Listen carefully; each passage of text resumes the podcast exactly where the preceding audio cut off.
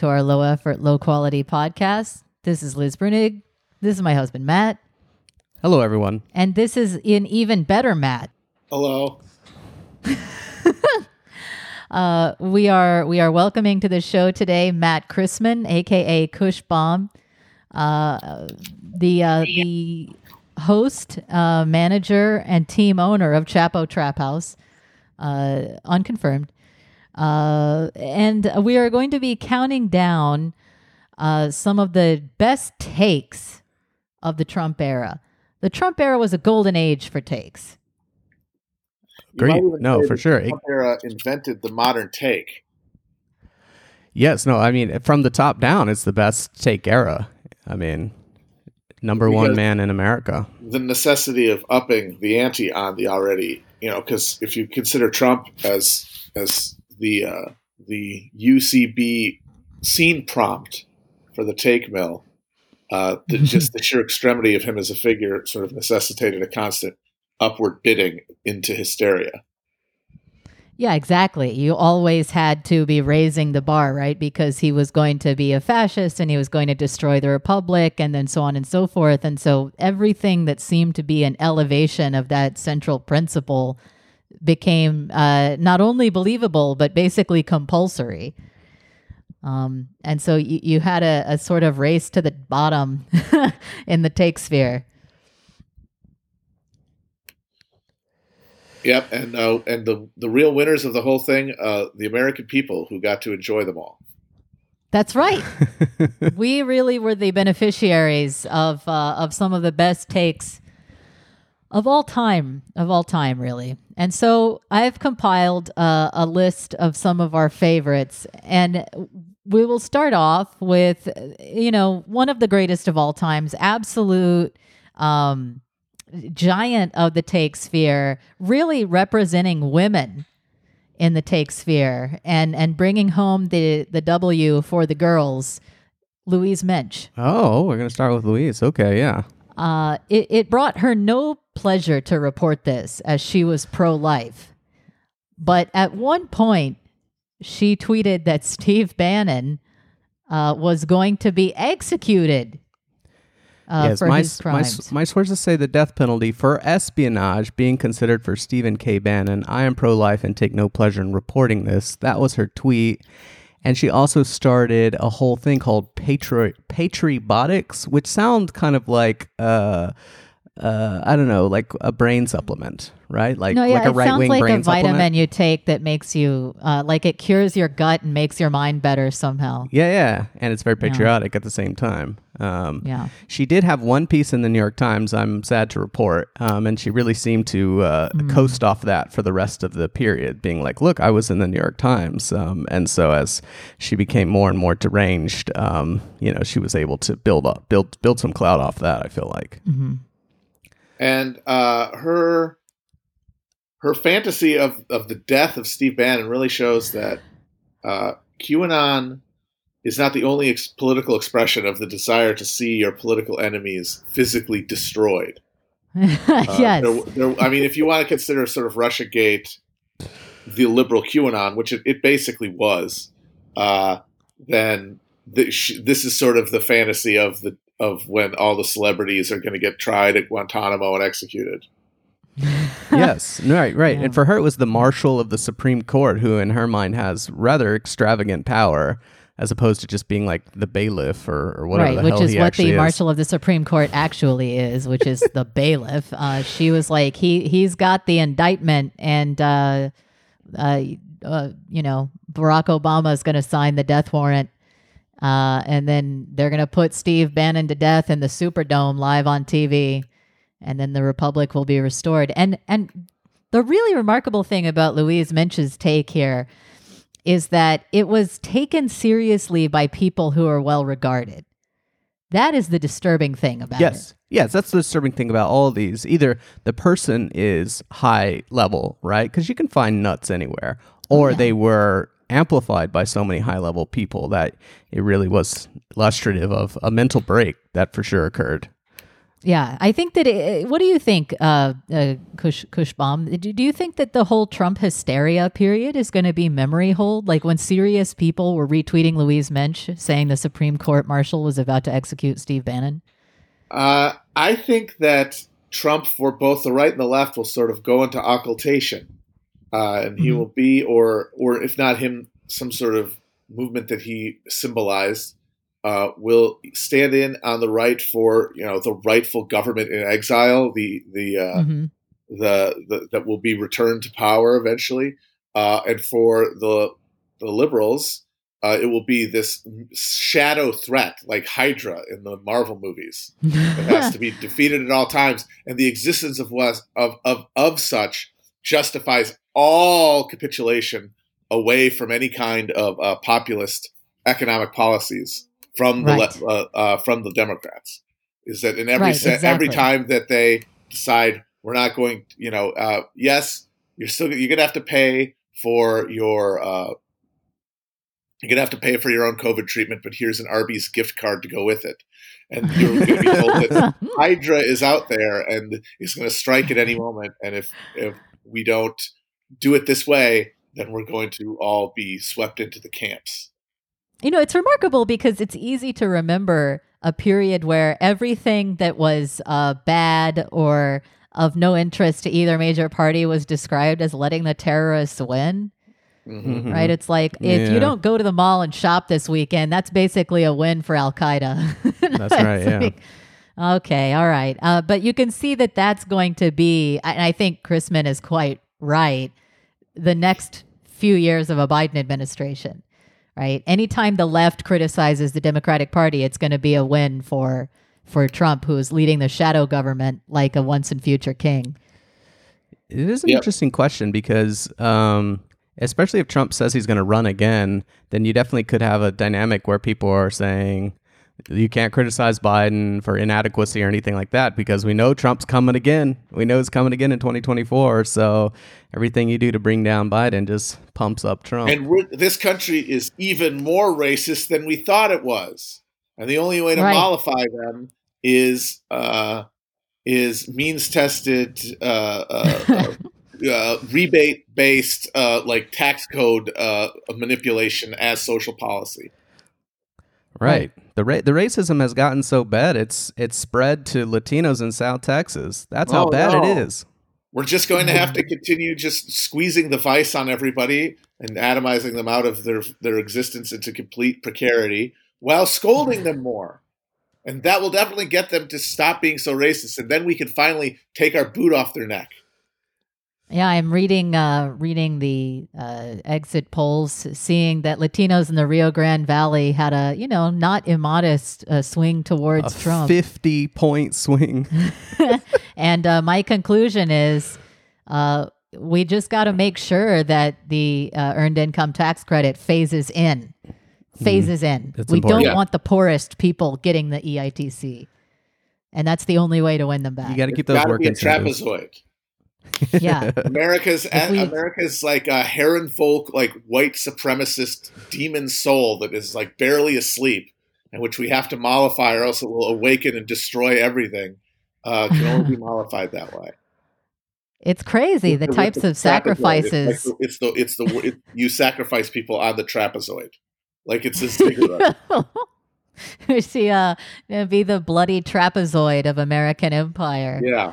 Uh, it is remarkable to me that for the foreseeable future, the main threat to uh, America as such is going to be understood to be like half of America rather than some kind of foreign or oh, external threat. Russia. It's Russia. Right? Yeah. Are we still doing that? I think well, it might pitch, I think it might I think the pivot to China is going to be insignificant. I think that the call out from the fallout from COVID as it really compounds and really you know takes over everyone's life uh, and becomes some sort of horrifying new normal, uh, if it isn't already, the blame's got to go somewhere, and neither the Democrats or Republicans are interested in it going it being pointed towards government because it's too easy to realize that oh no, you can't actually pawn this off as as the result of some particular party doing a bad job. Like Republicans saying, no, Trump did fine. It was those Democratic governors. And then, of course, the Democratic governors saying, but look at how bad Trump did.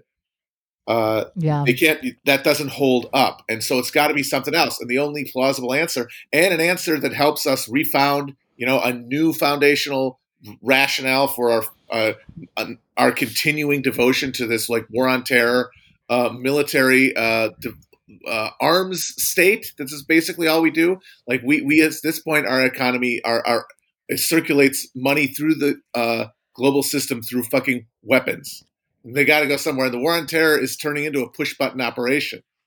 Where are we going Right. to put the big money uh, hardware? Those drones are too cheap. And the answer is China. And that's going to also be the political answer to the question of what to do about the, the enormity of the fuck up here. Right. Yeah, I saw. Uh, it's interesting how you can see these tides begin to flow. But I, I saw Yashar Ali today on Twitter say that it's really regrettable Yep. China's never going to have to pay Biden for got COVID. in, as soon as Biden got in, as second Biden got in, because the rationale of blaming China makes sense for either party. And but as, as long as Trump was in there, you couldn't blame China. It was actually racist to blame China. Oh, good. I, I'm actually a good person for doing this thing that's just blatantly like cynical and partisan. No, no, no. It's racist to blame China. Now Biden's in there. There's still coronavirus, so people still need a reason, someone to be mad at. And there's two Senate races to be determined. Uh, actually, it was China. It's China. In, in It's actually not racist and uh, and the and anti-racist to blame China because of all the disproportionate number of POC who died of COVID. That's it. it was That's very clever of China to, you know, introduce this virus into the world, knowing that because it had the iron grip of authoritarian communism in its society, that it could just wipe it out and it wouldn't be a problem. But that Yeah. the West, the the weak West, would just would just collapse under it. It was very smart. It's true that uh, we have been once again laid low by the scheming Reds, uh, who who know that we're incapable of managing our society. Now, you'd think they would just leave us to kind of collapse on our own, but instead they had the ingenious idea of getting a wet market together where zoonotic diseases could be born that could uh, pose a, a huge risk to uh, people with comorbidities and elderly people. See, this is uh, why I am earnest when I say that if the future uh, is a, a global battle between broadly two camps, as you know, the polls must all be brought into alignment as as they are in local politics uh, or uh, national politics. They must eventually in international politics because that's the rate of profit declining. That's the sound you hear. That's the sucking sound behind the whole thing. And uh, in that case, if it's not going to be a question of where will co- socialism come from, if like the, the mechanisms that might have generated the class consciousness to build a working class movement don't exist, I'm not saying that's true, but if that's true, and it's a question of the future being a battle between capitalism broadly with Chinese characteristics and capitalism with Western Atlantic characteristics, the choice is clear. We had the like, okay, let's give them a test. Let's see how they run with this, and they gave them COVID, and just like the ace, the uh, the UCB uh, prompt for the improv class. What are you guys gonna do? Infectious disease, China, boom, done. We're doing uh, water slide pool party DJ sets in Wuhan, the city where the thing came from. America, what are you doing? Just everyone is just falling apart, and we're pretending it's not happening and screaming at one another, uh, and while wearing while wearing masks with penises on them and wielding nine guns, pointing guns at each other. Which Oh my which, God, you- which like which balance of like social forces and like capitalism is is more attuned to the crisis character of the 21st century. Uh, you have given me dark premonitions of what Black Friday is going to look like this year. Oh boy. Uh, when Oh man, I hadn't even considered that. you need the like um O Fortuna uh, oh yeah, musical that- build up. everyone's favorite music when sh- stuff is hitting the fan. Eh, oh, eh, It's, uh, oh, eh,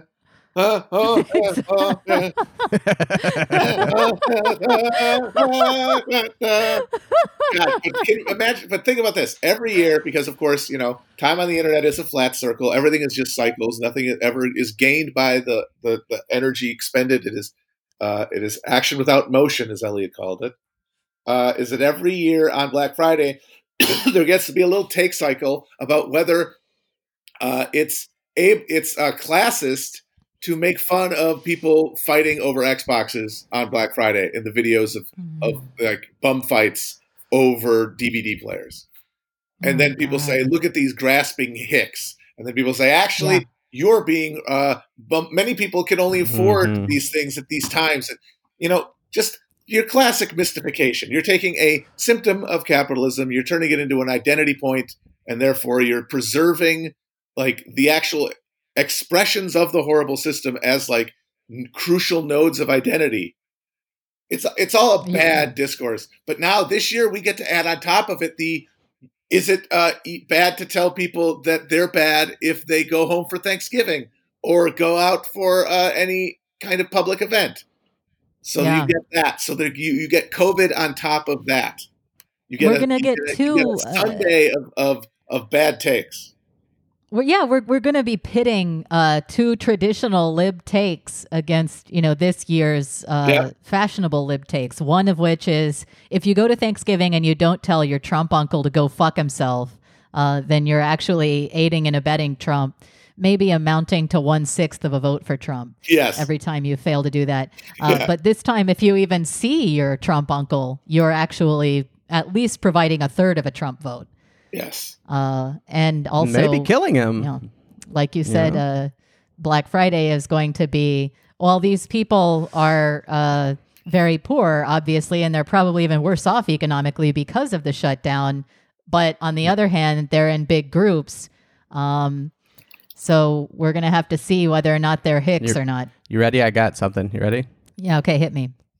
Black Death Friday. Aha! There we go. Uh, This guy gets it. uh, this guy that's gonna gets be. it.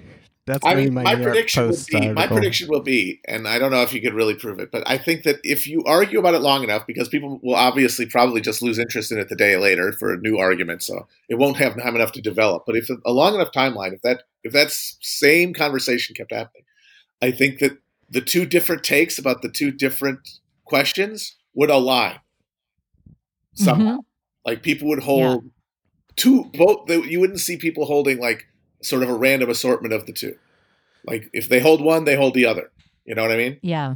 There's going to be a correlation in logics here. Exactly. Um, and one thing I know for sure is the Biden victory celebrations uh, will not in any way be analogous to people crowding outside the Best Buy. yes. Uh, those will be completely fucking different things. Yeah. Um, so as we head into that, uh, let's move on to our number two top take of the Trump era, uh, which is good old Ian Millhiser, uh, Oh, man of Ian Think Millhouse. Progress, tweeting, "I am going to tweet every day until the Trump administration locks me up." Oh, here it is. Here's the quote. He does. He's deleted all these tweets. He's so he's he's he's distanced from them, but you can still find it out out in the wild. I have not been arrested by anyone in Donald Trump's government. This tweet will repeat tomorrow if it remains true. He did that for a good two three months. Then he gave up on the bit, and I really like this one because it's um he's kind of it, it- he fucked himself from the get go because Yeah. the the way he set up the tweet, he can't stop without people being like, "Oh my God, Ian's been abducted." I think we have to assume that the reason he stopped is because he was abducted. by he was abducted, and, and now. D- Dan Bongino runs his account. he was replaced by a clone. Yeah, it's like uh it's like the fake Paul in the Beatles. Yeah. Yes. Ian Ian is Ian dead. is Ian is dead. Ian is dead. also, at the time when he started this, he was working at Think Progress. So Yeah. he was, you know, like you can't get much lower than that, which is not to be critical of the Think Progress people, but just to say I'm not sure Donald Trump is uh, particularly worried about Think Progress bloggers. Yeah, And then- basically like a like a Kong filled with peanut butter for like overproduced uh, liberal arts majors who want to get into politics.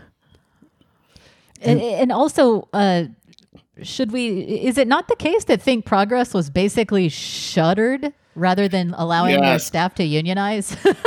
Yes. Yeah, no, uh, uh, you know, Neera just just uh, just union busted that place basically. Just turn the lights off. unionized. And she was just like, "I'm done with this. This thing doesn't make us money." Which, of course, like n- nothing in the think tank makes money. It's all just kept afloat by uh, foundations and rich people, like pouring cash in. But they were like, "Well, this thing does is not revenue positive, so I guess we got to cut this thing loose." She just came in and turn the damn lights off. And it's possible this was all done to cover up the fact that Ian was abducted and executed. they couldn't keep going without Ian. Ian Millhouse has been compromised to a permanent end. Imagine Trump being like, uh, eh, Stephen Miller, eh, exterminate with extreme prejudice. um, yeah, I, I don't know. It, it seems unlikely. Um, but again, there was a time somehow in the climate where people were seeing this every day and somehow only like weird Twitter shit posting accounts were saying like this is hilarious. Yeah. No, it, it it scanned with the rest of the media and you know, I mean I mean, I'm glad that he didn't take a hit for it because I'm definitely anti like uh, being, you know, dinging people for their tweets. But like, Fox picked him up. Like there was no problem. No one was like, "This man is deranged." I don't know if we should have him in our newsroom. They were like, "Yeah, that's reasonable." He was worried that they were going to throw him in jail for writing a book about how the Supreme Court makes bad decisions sometimes.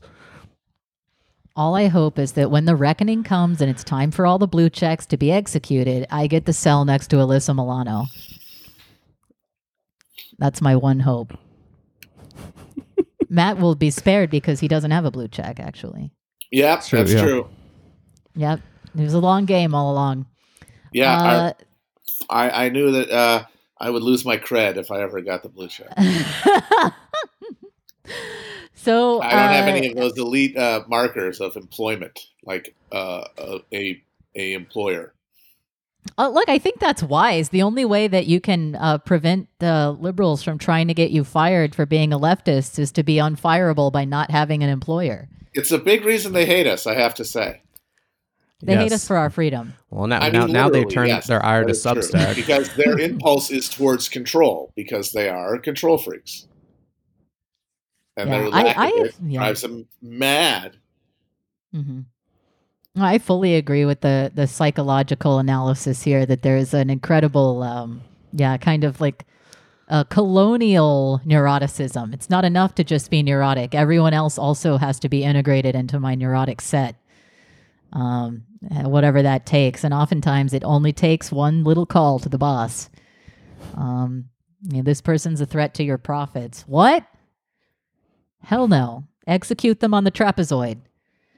Uh, so, uh, moving on, there was uh, an an incident, let's say, uh, in the summer of this year. Uh, oh. It was late June, uh, shading into early July, and something strange was happening. People were. I wonder. I wonder. I wonder if Matt, uh, if Matt saw this because this will be interesting gauge of the. I, I bet he did. Uh, were you following uh, Matt when um, people were trying to solve the mystery of why people were setting off fireworks in New York City.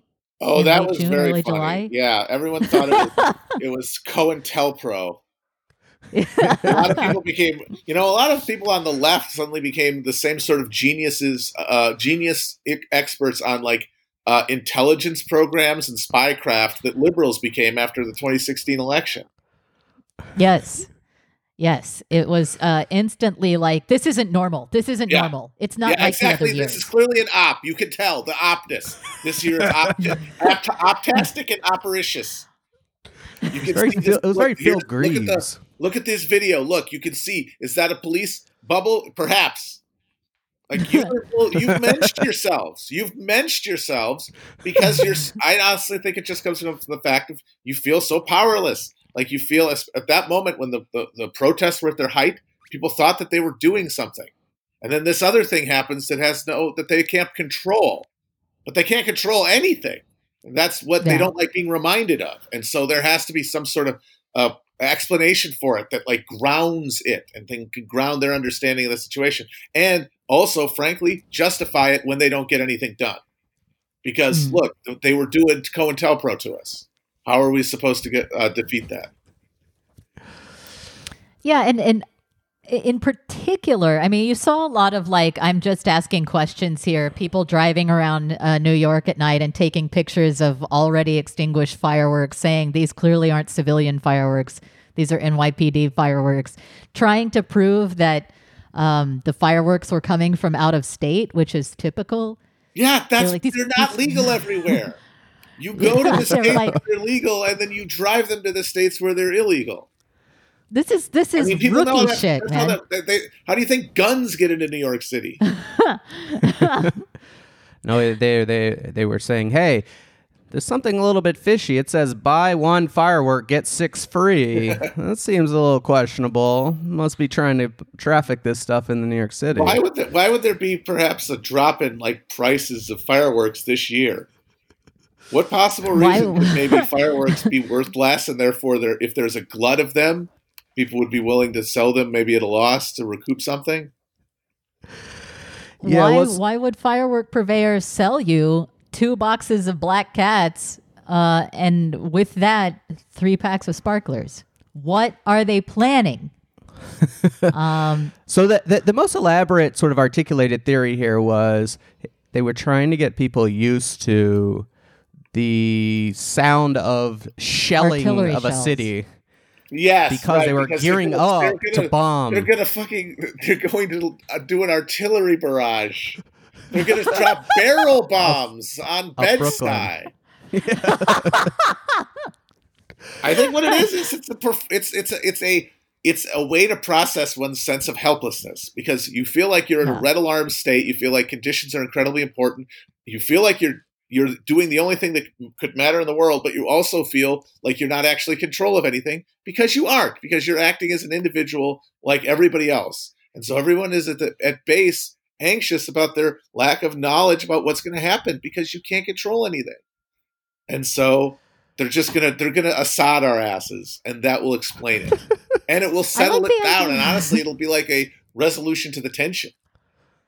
it'll, it'll actually be helpful in some way. Right. Well, I mean, but that the, the, among the many obviously insane aspects of this was the idea that if people set off enough fireworks well in advance of an artillery barrage, people just wouldn't notice or would feel complacent once it was turning into fucking Sarajevo and Brooklyn. Yeah. Yes, no. Right? They would just be like, oh, well, it's probably just more fireworks as buildings were exploding and crumbling. it would, well, and I like to think, you know, okay, let, let's let's play this out, okay? So maybe, yeah, if you're used to hearing explosions, when they start firing the real bombs, you know, that night you don't do anything because you're like, oh, this is fireworks. Um, and I guess, you know, hey, they if they hit it hard that night, maybe they can wipe everyone out.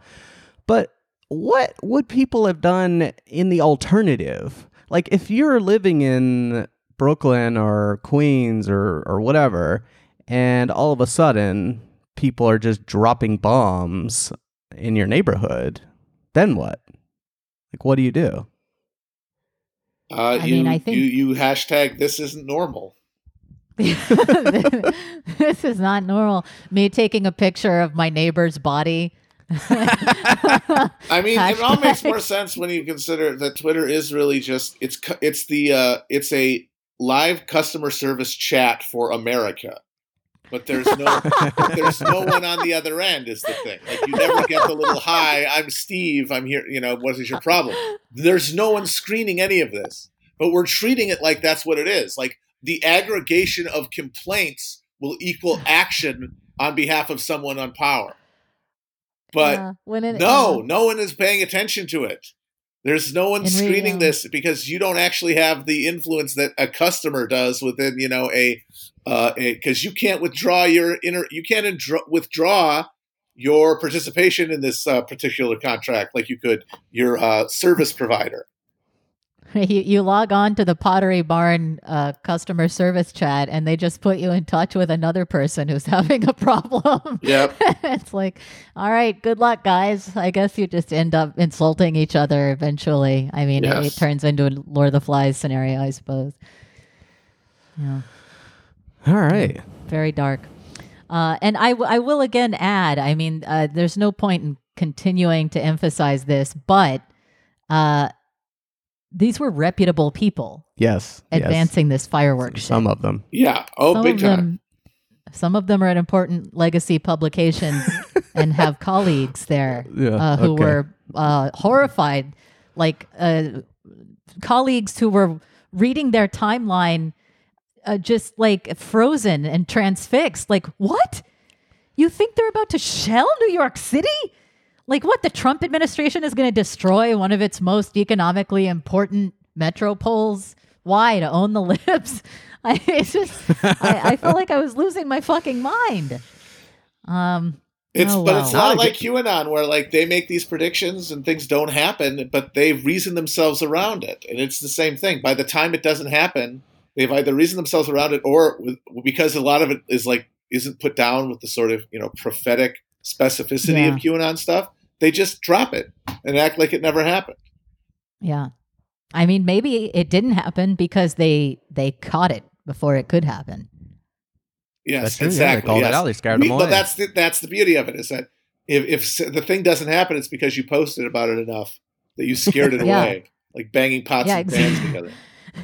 exactly. We uh we managed to keep the ghosts out by putting an iron horseshoe above the door. Uh, and so really we should be praising. Yeah, yeah. uh, I, I, you might actually want to keep those uh, the yearling sheep coming uh, over.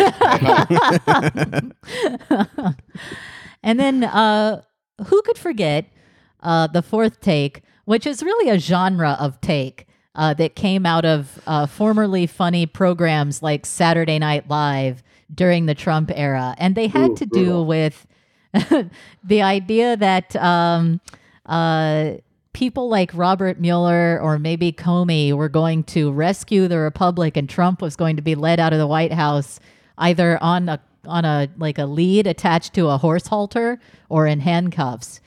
Um, and let's let's get a little let's get a little bit of that.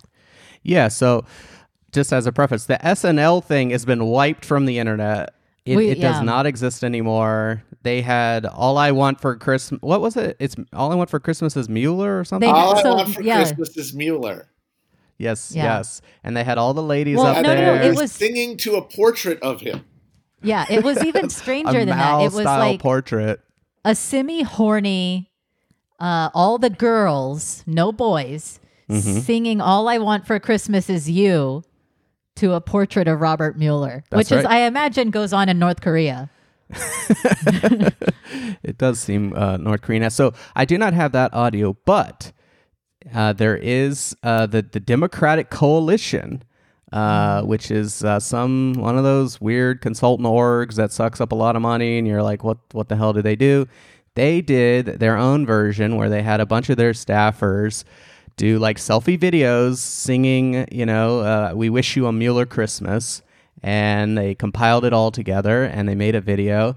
And uh, you know, if you see in the chat, I, I have clicked a link to uh, to to the video video, but I will play the audio. You know, the video I think is is worth looking at as well. But uh, we'll just play the audio here and just you know get some reactions. Okay.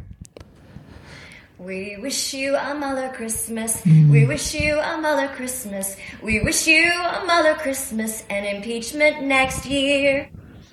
We wish you a Mueller Christmas. We wish you a Mueller Christmas. We wish you a Mueller Christmas and impeachment I, next I don't year. know why they like guys. Indictments will come to you and your kin. I love this guy. He's so smug.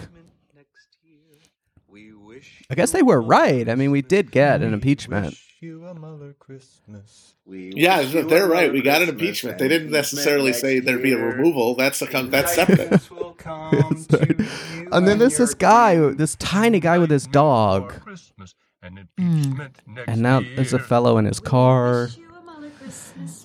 And oh, jeez. Just on and on. a Mueller Christmas and there were a lot of these. Peanut Sup- galore.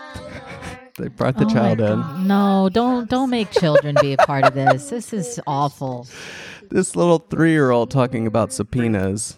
Every time I see uh, like uh, children dragged into the like impeach the orange Cheeto man or like uh, here's a video of me telling my child that Biden won, I feel like I'm seeing that uh, like semi viral thing where a couple of like bondage freaks showed up with one of them like uh, leashed like a puppy dog in an Uno's or something.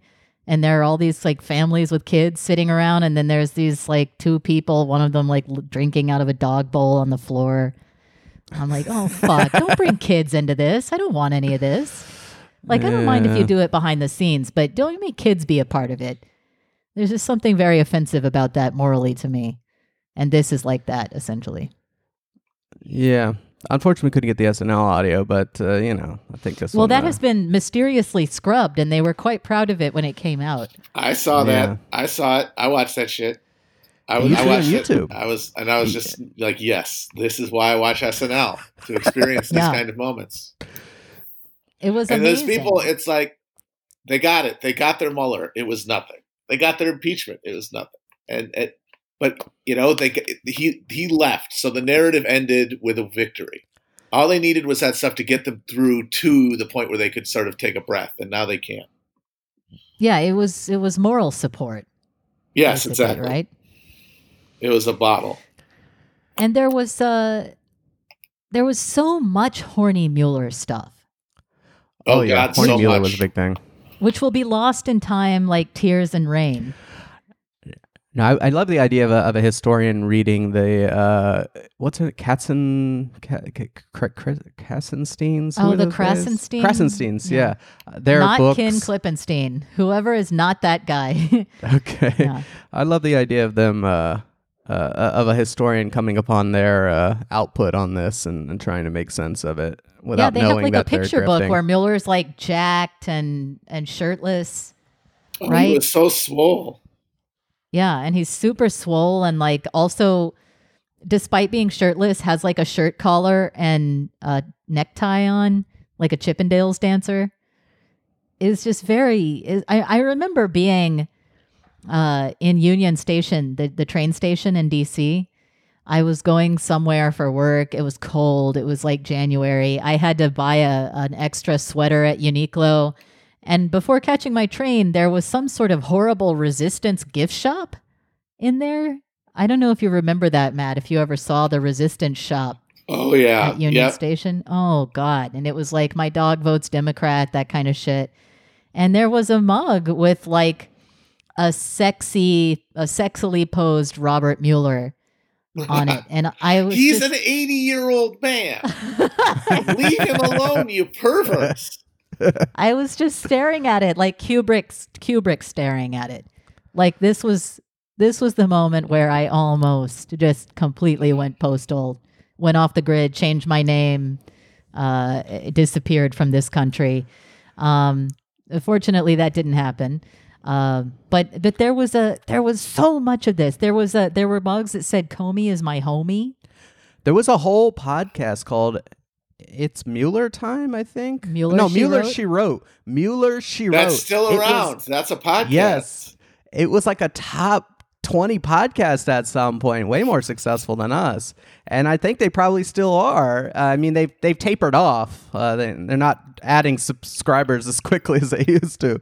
Um, but one of the figures on that was like uh, was literally like uh, I work in intelligence. I'm not going to tell you my name. I have a code name. It was very very QAnon deep state in a, in a sense.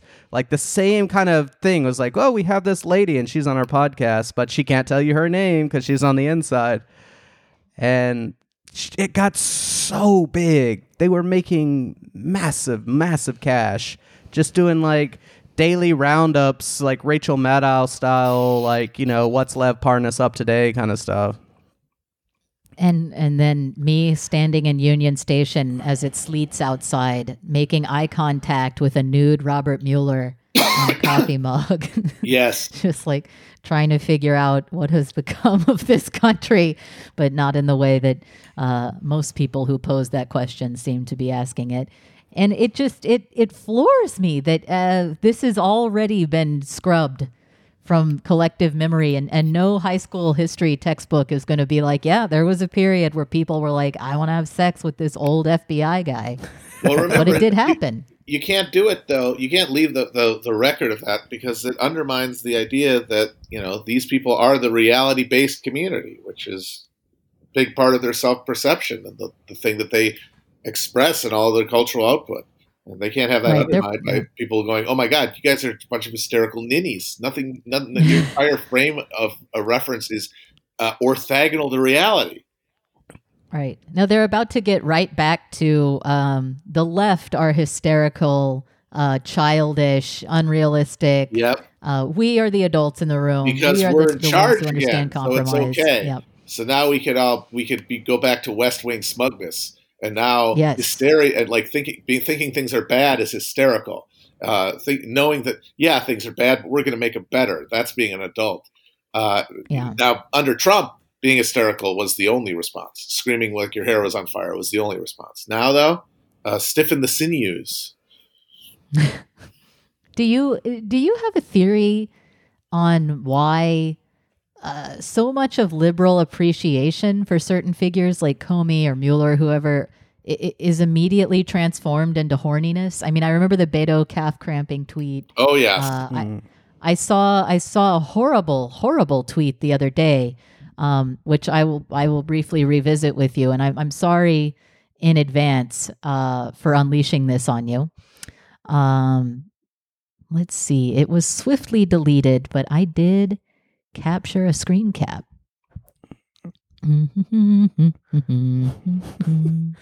Whoa, who who tweeted it? Um, it wasn't Jen Kirkman, but it, here we go. Uh, Tamara Yajia All right. tweeted, "I hope Joe Biden has mind-blowing doggy-style sex with Jill Yes, when this is over, and they both come twice. yes. Mind blowing what kind of sex? Doggy style? Oh, doggy style. Okay. I'm glad that she come specifies. Yeah, it's important to know the position. She's Uh, really put a lot of this- thought into it, obviously. She's like, what would be the best way for uh, Joe to hit it? like, I don't know. If, I think Wait. he'll have to kind of sit up because I don't know if he really, you know, he might get a little dizzy trying to. So, yeah. he's he's got a yeah. Oh my god! I mean, any type of uh, any type of uh, horizontal activity, the teeth are coming out. yeah. Um, uh, the, the eye blood dripping on on the face. uh, it's it's. uh, Why would you ever think this thought? Much less uh, un- unleash it on everyone else. What is your what is the psychological theory for why this keeps happening? I mean, there's a word they called it Daddy Mueller. You know, I think there's like a there's a Freudian component to this. I think. I mean, they're looking for a protector. They're afraid. They're and Mhm. you know that that has a uh, it, it it sends you towards like reassurance. You know, through Yeah. intimacy. It's dark. We live in dark times. Uh, it's true. People are people are really looking for a daddy anywhere they can find one. You know, I mean, many such cases, but some of us are more uh, comfortable with our ids. Yeah. Uh, anyway, uh, you know, and the thing about being comfortable with your id is then you don't translate it into weird politics. yeah, that's the key thing. So many people Yeah. are working shit out, and they have no idea that that's why they believe the things they do. yeah, you've just got to be like, look, my base impulses are what they are. I know what their true object is. I accept it. And then the question of what to do about the trapezoid is a is a completely separate matter that could basically be scientifically ascertained. Yeah. Um, so for our last and greatest take of the Trump era, Mr. Eric Garland. Oh It- man, it the guy who pains me. invented the Trump era hot take. He created a whole generation of takesmiths. uh, he the was first and the best. I don't know that he was ever no topped, one's ever done it really. better. People have tried. There were there were pretenders to the throne. Your Seth Abramsons Right. uh, did not have it. He had he had the he had the bona fides, and I honestly think he still pays. He still has like a char- a locked account that he charges people access to. Yeah, yeah, yeah. It was like uh it was almost like OnlyFans before OnlyFans, but It only really for was. creepy He weird invented Twitters. Yeah. business model. yeah, this he should have uh, gotten in on that level, like uh, like the Patreon guy, the Pomplamoose or whatever. Is like he should have owned the platform. Uh, by the way, the unrelated is the Twitter handle Eric Garland OnlyFans taken. Uh, let me let me bookmark that. Um, but uh, Eric Garland tweeted this uh, thread of what can only be described as a complete nonsense gobbledygook, uh, and uh, it was right in the wake of the 2016 election. It was maybe in December of that year. Uh, Yes. December 2016. So people are barely adjusting to the news. They're freaking out. They don't know what's going to happen. Uh, Eric Garland tweets this thread, which is a madness, and it is extremely well received by the sort of commentariat. So Clara Jeffrey, who is the editor in chief at Mother Jones, said this is a new Federalist The paper. new Federalist paper. I mean, just on just on the fact that you're talking about 140 character blorps, not even complete thoughts, let alone sentences or paragraphs. Comparing that to the Federalist Papers, that alone is horrifying. Forgetting the content, which is non-existent. It uh, it's a harsh read on the Federalist Papers, among other things. Um, uh, David Fahrenthold uh, was congratulating. This is a Pulitzer-winning Washington Post reporter who's done amazing work on the Trump administration in his capacity as reporter. But he was uh, heartily congratulating Eric Garland on making the most of this thread and uh, this medium of Twitter.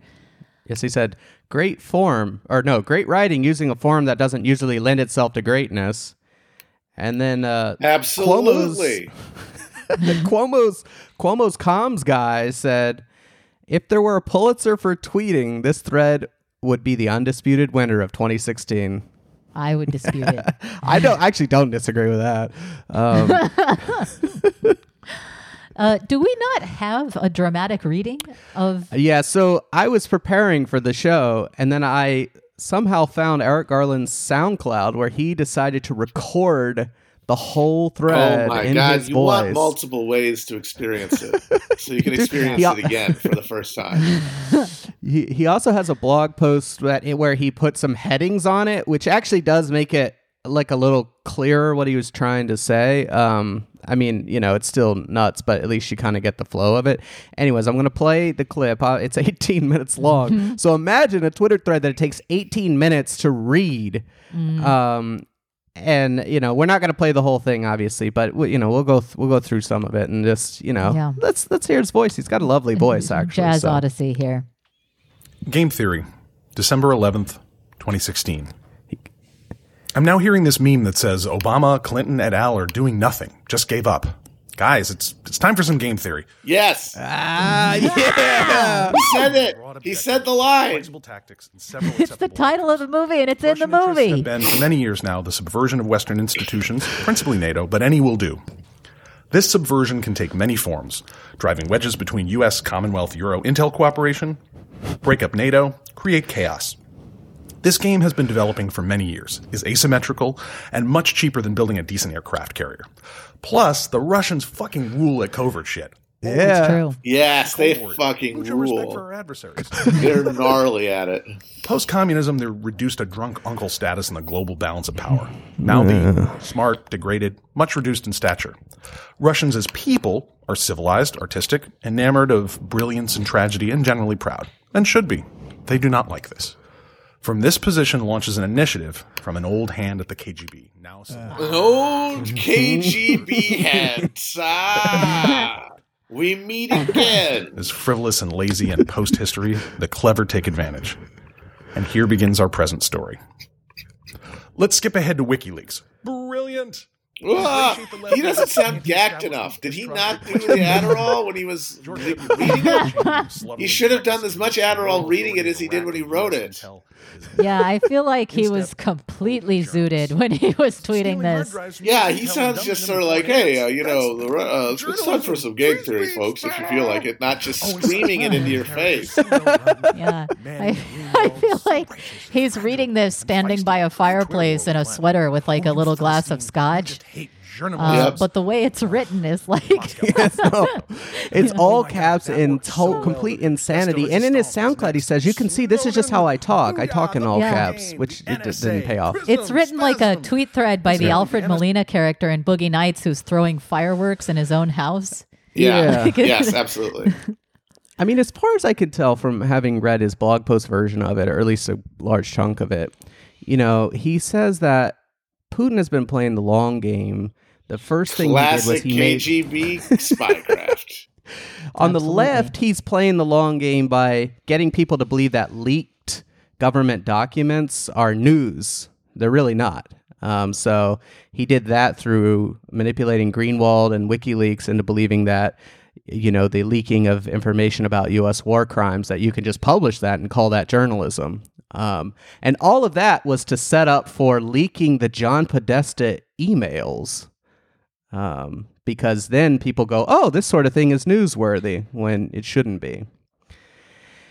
And then on the right, he he makes some claims starting from Nixon that they were undermining the right wing, um, presumably not Putin at that time, and then it sort of drifts off from there. I can't say I fully piece it together from there, but I do like the idea of like the collateral murder tape was a prelude to like some bit bitchy emails about Podesta uh, making fun of someone who runs the you know deputy comms at DNC or something. I wonder if we're ever going to get resolution on the piss tape. What do you think? Oh, I forgot. Uh, about it the would be very tape. funny if it was if it just appeared on uh, like an episode of uh, of like a reboot of Full House. you just click on it on Netflix and that's what comes Yeah. up. Yeah, that got leaked. And Yakety so like, oh game. yeah, the piss tape. But because by that point, no one will care at all about anything. Because uh, Yeah, no. they won't even remember that uh, Donald Trump was president. Yeah, it's uh it's supposed to be and there was a time where the piss tape and the existence thereof was this major point of concern and there was all this chatter about the Steele dossier, etc. And uh, I eventually gave up on the possibility of ever seeing a piss tape. And you you get this as a reporter when there's a bunch of smoke around something, a bunch of people, uh, you know, oh, someone else said, someone else said, I heard, blah, blah, blah. And you're like, show it to me, show it to me, show it to me. Eventually you realize it's never going to happen because it doesn't exist. And that's a very disappointing feeling. Um, and I, I remember I kind of grieved when I realized, like, if they had this, it would have popped already. So, No way it not wouldn't have come out. Come on. yeah. And no, it never there's made no- sense there's to no me way. as a thing Trump would want to do anyway. Is he's a Watch someone pee on a bed in the room he was in. There's no other What was indication Obama's in his, bed? in his like uh in his uh CV, his his his uh CV of sex crimes and perversions that are very well documented. It doesn't correspond to anything, and it doesn't make sense. Right. It's like, uh, I need you to come to our room. Uh, Obama slept in this bed. I need you to pee. I'm gonna Yeah. need you to take a pee on this bed. and uh, it's like a Did he- 45 minute tape he- where they're drinking water ahead of time. Did he It's have like to rent pe- a people separate who- People room? who are into piss, I mean, from what I've ascertained, like to be peed on or pee on someone else. That's like the thing. It's not watching someone else do it to an inanimate object. Uh, I, I recall that um, Thomas Kinkade, the famous painter of light, uh, he he got caught peeing on some stuff at Disneyland, and he said he was marking his territory. That's true. I think you might have had a few. I would think that uh, maybe Trump, you know, if he was really angry at Obama's legacy and wanted to assert his role as uh, the occupant of the presidential suite, why wouldn't he just pee on the bed? yeah, Yeah. that's a really good point. That would be the ultimate domination. I just pissed my own bed to own the libs.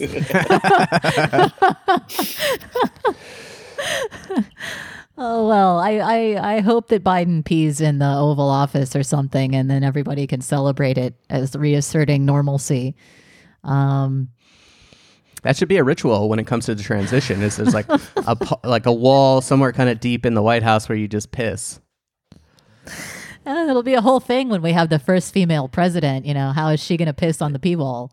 Well, there are those. Well, I won't go into it. No, no, you're, you always bring up the pee funnels uh, for women. the pee funnels, right? yeah, used in I- I s- camping.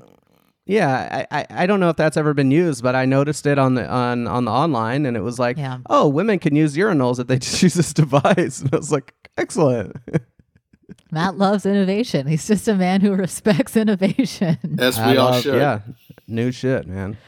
Well, that uh, that is the last of our count. Good old Eric Garland. Uh, and it, it again pains me to think that we will forget about all of these amazing takes, but this podcast you can keep for posterity uh, as you move into the future. Thank you for listening. And Matt, thanks for joining us. Thank you for having me. Bye. Bye bye.